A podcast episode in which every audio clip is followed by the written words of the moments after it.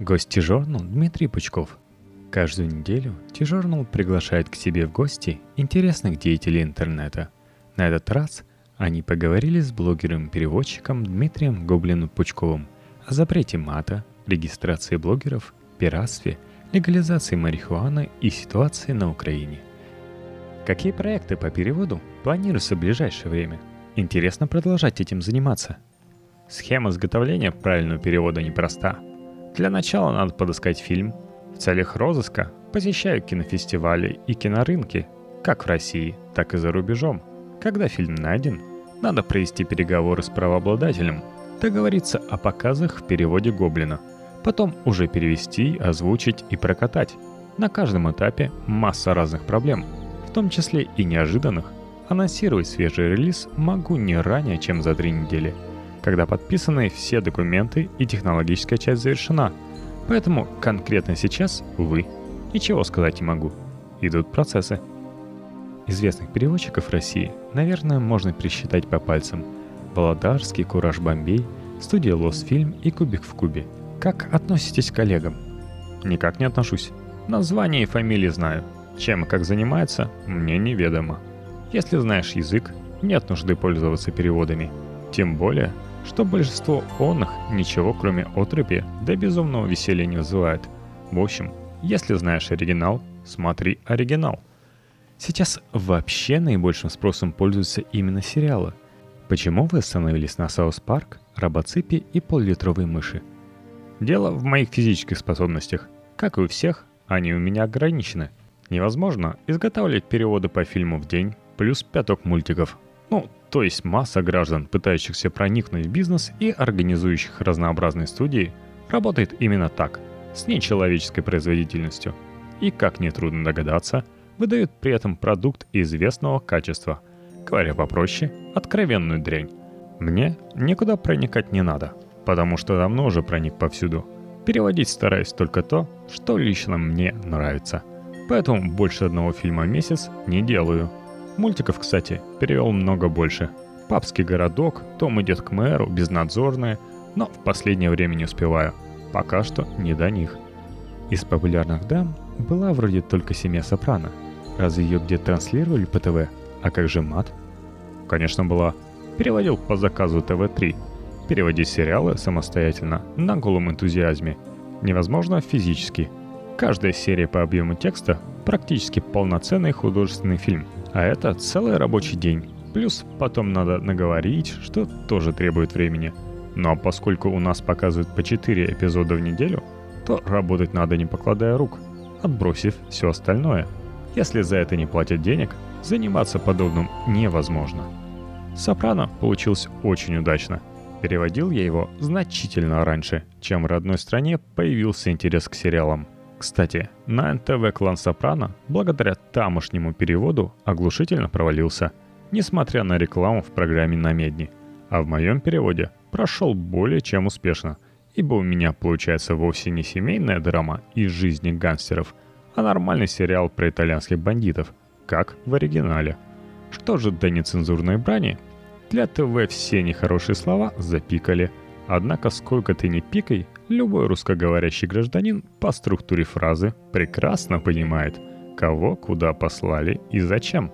Но и запикано под моим руководством было настолько мастерски, что многие зрители кричали от восторга.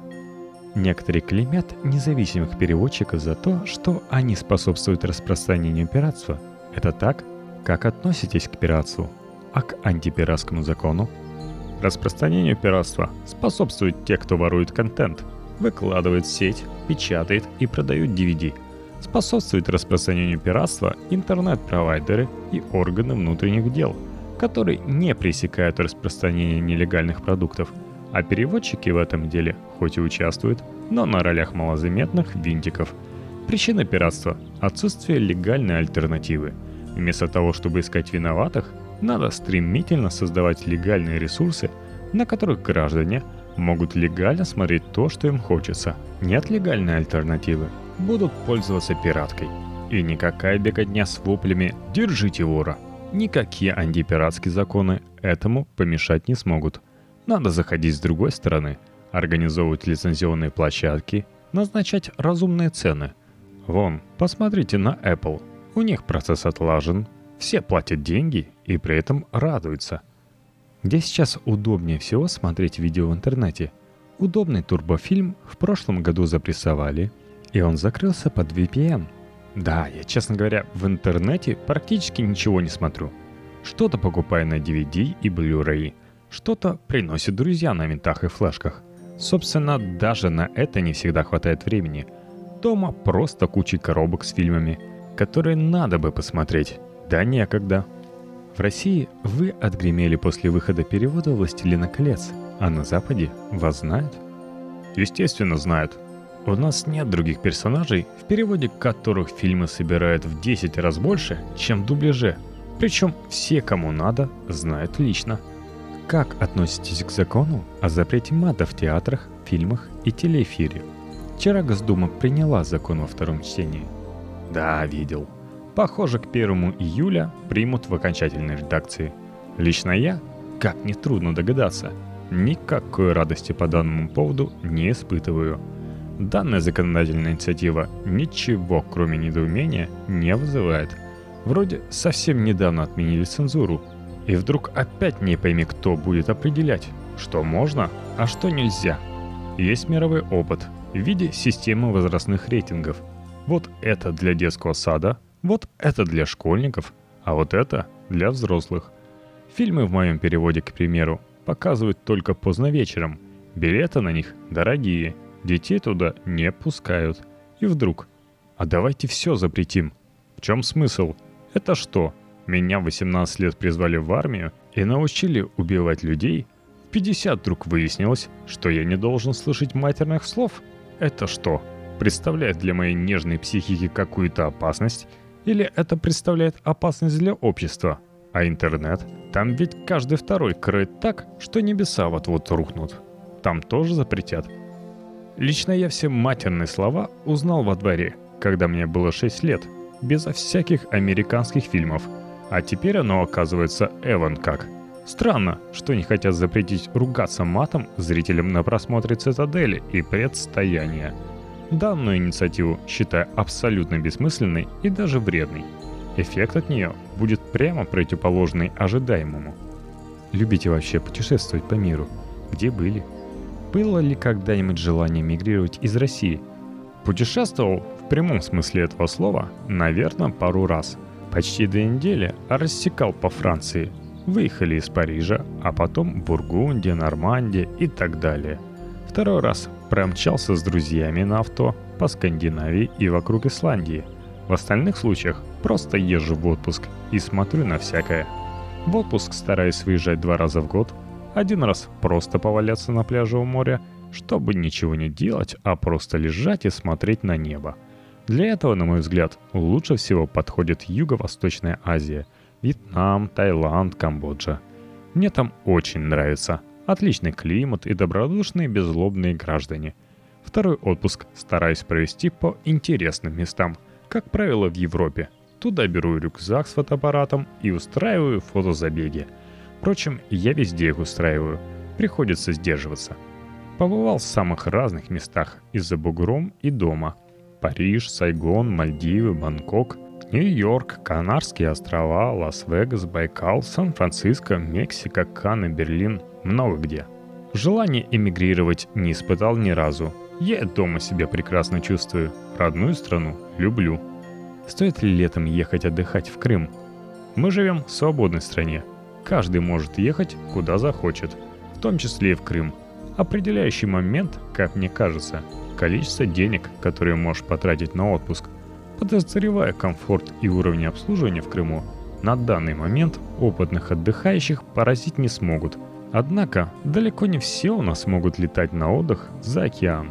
Многие с удовольствием поедут в Крым, благо организованы солидные скидки на билеты и лечение в санаториях. Я бы, к примеру, только из интереса поглядеть, как оно там, сгонял бы обязательно – вы у себя в блоге пристально следите за происходящим на Украине. Снимайте видео про Майдан. Почему для вас это так важно? Я там родился, в городе Кировограде. Там вырос, там пошел в школу, в которой изучал украинский язык в принудительном порядке. что характерно.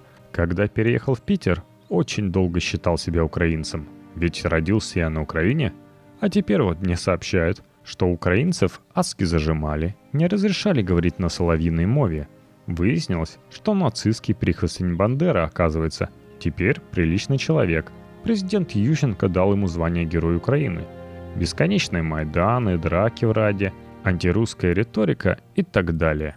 Я и мои предки – оккупанты и соучастники этнического геноцида. Даже если забыть про судьбу родных и знакомых, все это происходит возле наших границ – и никакой пользы России не несет. Ролик про Найдан я записал ровно один, однако его за пару дней просмотрело больше миллиона человек, а в целом 3 миллиона. Посещаемость на моем сайте серьезная. Под 100 тысяч посетителей в сутки. Все задают вопрос, что там происходит, что ты об этом думаешь. Вот в ролике всем ответил, как я это вижу и что про это думаю. Никакой радости от происходящего не испытываю – все, что происходит на Украине, репетиция для России. А что сейчас происходит с Россией? Нас в итоге изолируют от внешнего мира. Общение с нашими лучшими друзьями и добрыми соседями перешли в новую фазу. Пока страна тихо догнивала и разваливалась, соседей и друзей все устраивало. Как только начала развиваться и крепнуть, многим это решительно не понравилось. Соответственно, вокруг начались разнообразные шевеления – Самые яркие и наглядные – на Майдане в Киеве. Что до изоляции, надо для начала определиться, что это такое внешний мир. Чисто для справки, только у 15% граждан России имеются загранпаспорта. И я вас уверяю, большинство из обладателей он их не ездят в Лондон и Бостон. Большинство ездит в бывшие советские республики и в Египет. От них, уверяю вас, никто нас не изолирует. А остальным – Каким бы это странным ни показалось, все это вообще по барабану. Они все равно никуда не ездят. На Западе сейчас активно развивается кампания по легализации марихуаны. Почему у нас опасный для здоровья алкоголь в открытом доступе, а марихуана до сих пор нет? На мой взгляд, не следует умножать скорбь. На мой взгляд, русским достаточно алкоголя – на мой взгляд, лучше заняться антиалкогольной пропагандой и продвижением здорового образа жизни, чем предлагать гражданам свежие, неопробованные ими вещества. Поглядите, сколько бед и горя приносит людям водка. Действительно ли надо усугублять горе и беды? За 10 лет войны в Афганистане мы потеряли убитыми 15 тысяч человек. За 10 лет войны, которую спонсировали против нас самые могучие державы – Потом нам объяснили, что Афганистан нам не нужен, что война была ошибкой, что наши парни погибли там зря. Теперь в Афганистане стоят американцы. В отличие от нас, им он почему-то нужен. Производство героина в Афганистане выросло в 40 раз. Огромная часть этого героина идет в Россию. Ежегодно в России от передоза и последствий наркомании умирает больше 100 тысяч человек. 10 лет без войны – миллион детских трупов – надо ли добавлять еще? В свете различных националистических скандалов часто предлагалось легализовать короткоствол, но сейчас эта тема подугасла. Кому выгодна легализация оружия и нужно ли это сейчас? Оно двоякое. Наиболее яростно выступают граждане, которые хотят защитить себя сами. Понять их можно. Наша полиция не очень сильно интересуется жизнью граждан. Наших стражей порядка больше интересует собственное благосостояние – Граждане это видят, они переживают за себя и за свои семьи и хотят защитить себя сами, требуя начать продажу пистолетов. Среди них есть множество других граждан, которые просто любят оружие и хотят им законно обладать. Вот они самые заметные сторонники. Вдруг у нас завтра Майдан, а ты такой скачешь по горячим покрышкам с пистолетом, менты тебе ни почем, даешь переворот – ну и вторая составляющая – оружейное лобби, которое чует в продаже пистолетов огромные деньги и было бы не прочь их освоить. Решает ли проблему преступности наличие оружия у граждан? Нет, не решает. Просто некоторые формы преступности обретают несколько иные формы. Например, если преступник подозревает наличие оружия у жертвы, он эту жертву сначала как следует стукнет по голове, а уже потом обшарит карманы – Проблемы преступности и безопасности граждан должно решать государство, а не граждане с пистолетами в руках. Вы иногда выступаете на ТВ и почему-то чаще всего в роли политического обозревателя и обычно с провластной позицией. Зачем нужно участвовать в госпропаганде? Я служил в советской армии. Это когда страной руководил товарищ Брежнев. Служил ли я коммунистом? Само собой. Но в первую очередь я служил в своей стране – не считаю это чем-то зазорным. Как раз наоборот. Армейскую службу считаю для мальчиков очень полезной. Перестройку служил милиции. Это как раз тогда, когда президентом был господин Ельцин. Служил ли я, как это теперь говорят, алкоголику? Безусловно, да. Но в первую очередь я служил своей стране и своему народу. Не вижу в этом ничего зазорного. Большую часть жизни проработал в автоколоннах – на заводах и фабриках. И в этом ничего зазорного не вижу. Я свою страну люблю. Что же до госпропаганды? Она пару лет назад вдруг стала совпадать с тем, что я говорю последние 15 лет. И вдруг-вдруг оказалось, что я поддерживаю госпропаганду. А я не госпропаганду поддерживаю, а здравый смысл.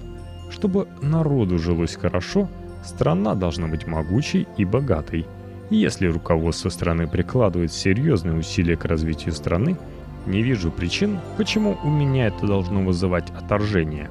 Как раз наоборот. Ненависть к государству, ненависть к любым проявлениям государственной власти давно уже вызывает изумление. Кругом истошные крики «У нас все плохо», «На Западе все прекрасно». Хочется каждому крикуну задать вопрос «Покажи продукт своего труда. Действительно ли он мирового качества?» – может, ты сериал снял покруче «Сопрано»? Нет, ты снял «Кармалиту». Может, фильм снял круче «Крестного отца»? Нет, ты снял «Бригаду». Может, спроектировал и выпустил производство автомобилей круче BMW? Нет, собираешь вазы. Ну, так закрой рот и иди работай, любители Запада.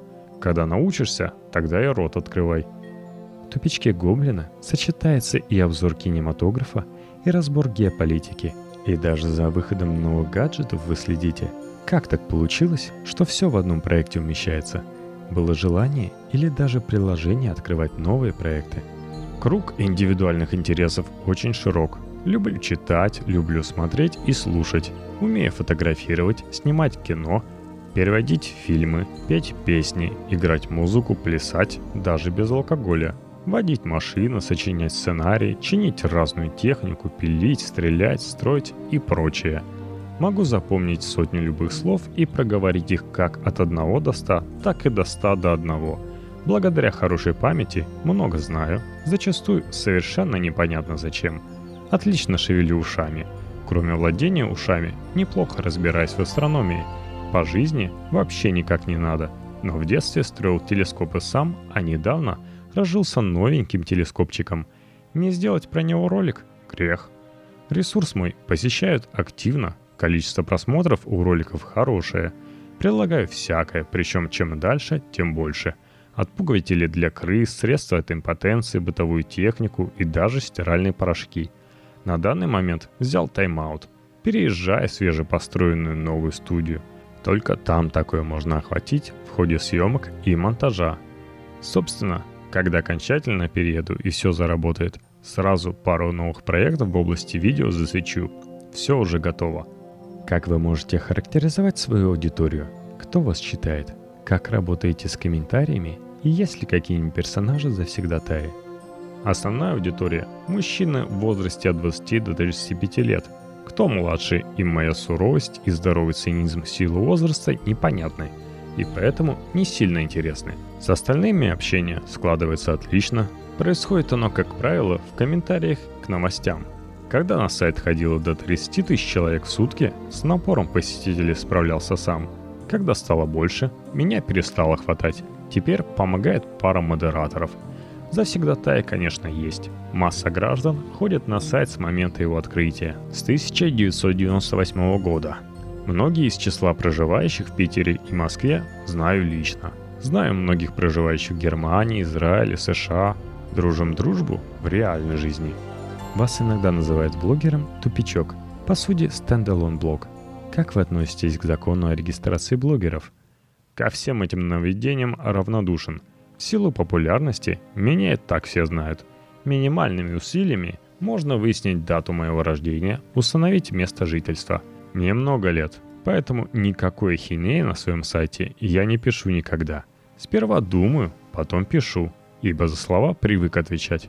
Если примут закон об обязательной регистрации, понятно, зарегистрируюсь. Сомневаюсь, что в моей жизни это что-то изменит. Вы можете назвать себя экспертом в какой-то области? Скромность не позволяет себя считать экспертом ни в чем. Наверное, в некоторых вещах разбираюсь несколько лучше, чем другие, не более того. Но поскольку вопросы мне задают настолько разнообразные, что отрыв берет. В шутку называю себя экспертом с мировым именем. К моему изумлению, некоторые СМИ так мою профессиональную принадлежность и обозначают. Дмитрий Пучков – эксперт с мировым именем. На мой взгляд, очень смешно. Как организована работа тупичка? Сами так активно пишете или есть помощники? Подавляющее большинство контента создано лично мной. Но при этом на сайт время от времени, примерно по заметке в месяц, пишет еще несколько человек. Про фотографию, про нашу армию, про войну – Плюс новости про кино. Пишет хорошо разбирающийся в кинематографе дама. За всей техникой надзирает админ, в данной технике не разбираюсь. А вообще, вы увлекаетесь техникой? Очень много разных обзоров выходит. Сами с какими гаджетами ходите? Не могу сказать, что увлекаюсь, но пользоваться очень люблю. С детства люблю фотоаппараты. У меня их несколько штук вполне профессионального качества, с полным набором оптики. Люблю видеокамеры, их у меня тоже несколько штук и тоже профессионального качества. Вот с фотоаппаратом хожу практически всегда. Фотографирую постоянно. Шедевры, понятно, получаются редко, но если не фотографировать, не будет вообще. Самый главный гаджет, понятно, телефон. Без него вообще никуда, ибо там и общение, и походы на интернет, и много чего еще. Много лет пользуюсь телефонами iPhone. Очень нравится, отличная техника. Правда, для нормальной работы телефона пришлось купить сперва MacBook, потом Mac Pro, потом iPad и iPod. Но вся техника отличная, тоже очень нравится. Пользуюсь с удовольствием. Вы даете рекламу в блоге? Подписывайте ее. Как рекламу? Есть какие-то крупные партнеры? Сам не занимаюсь. Все отдано на откуп рекламному агентству. Рекламу в новостях изредка вешаю. Например, о мероприятиях, выставках, встречах – Делаю это по собственной инициативе и только про то, что мне интересно. Ну и да, всегда указываю, что это реклама. Посетителей это не бесит, ибо за многие годы всем понятно, что всякую дрянь им не предлагают. Переводы, блог, выступления на ТВ – это все или есть что-то еще, чем вы профессионально занимаетесь. Круг занятий уже настолько велик, что если даже захочу, ни на что дополнительное время уже просто нет – Место выступления на ТВ строю свое собственное ТВ в интернете. За этот год намерен изрядно раскрутить собственный канал в YouTube. Сейчас там 465 тысяч подписчиков, но будет значительно больше. Плюс уже сотрудничаю с некоторыми региональными телеканалами и буду это дело расширять. Вы есть во многих соцсетях. Как вы разделяете для себя Twitter, Facebook и ВКонтакте? Что нравится, что не нравится – Твиттер — это чисто короткие новости, да анекдоты, ссылки на всякое. Фейсбук построже, там люди повзрослее, профессиональное сообщество, но технически сделано неудобно. На мой взгляд, самая удобная социальная сеть — ВКонтакте. Однако именно по причине понятности и доступности там больше всего самых разнообразных балбесов, мешающих нормально жить и общаться. Пользуюсь всем, ибо оно для пиара крайне полезно но основная деятельность все равно на моем собственном сайте. Как относитесь к Павлу Дурову?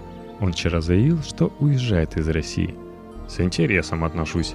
Контакте построил. Отличный. А вот публичные высказывания зачастую, мягко говоря, удивляют. Если решил уехать, его личное дело. Он свободный гражданин в свободной стране. Не думаю, что где-то там он найдет свое счастье. Оно не в стране проживания, а в голове. Чем занимаетесь в свободное время? Есть хобби. Есть хобби, не связанные с профессией. Просто хожу по улицам и смотрю на людей. Не могу сказать, что это не связано с профессией. Все-таки работаю с людьми. Смотреть всегда интересно. Главное – правильную одежду подобрать, чтобы погода не мешала. Как-то получилось, что вы живете в Петербурге, а не в Москве. Нравится город? Смысла в переезде не вижу. Я и тут загружен до предела, а в Москве все будет еще интенсивнее, уже не сдюжу. А в Питере хорошо, и город прекрасен, и все друзья тут. Москву регулярно совершаю вылазки. В Москве мне тоже очень нравится, но дом тут. С каких трех сайтах начинается день? Начинается все на Опер.ру и заканчивается все тоже на Опер.ру. С вами был Максим Глушков. Это уже 125 выпуск подкаста «Вечернее чтение». Мое мнение может полностью отличаться от мнения товарища Пучкова –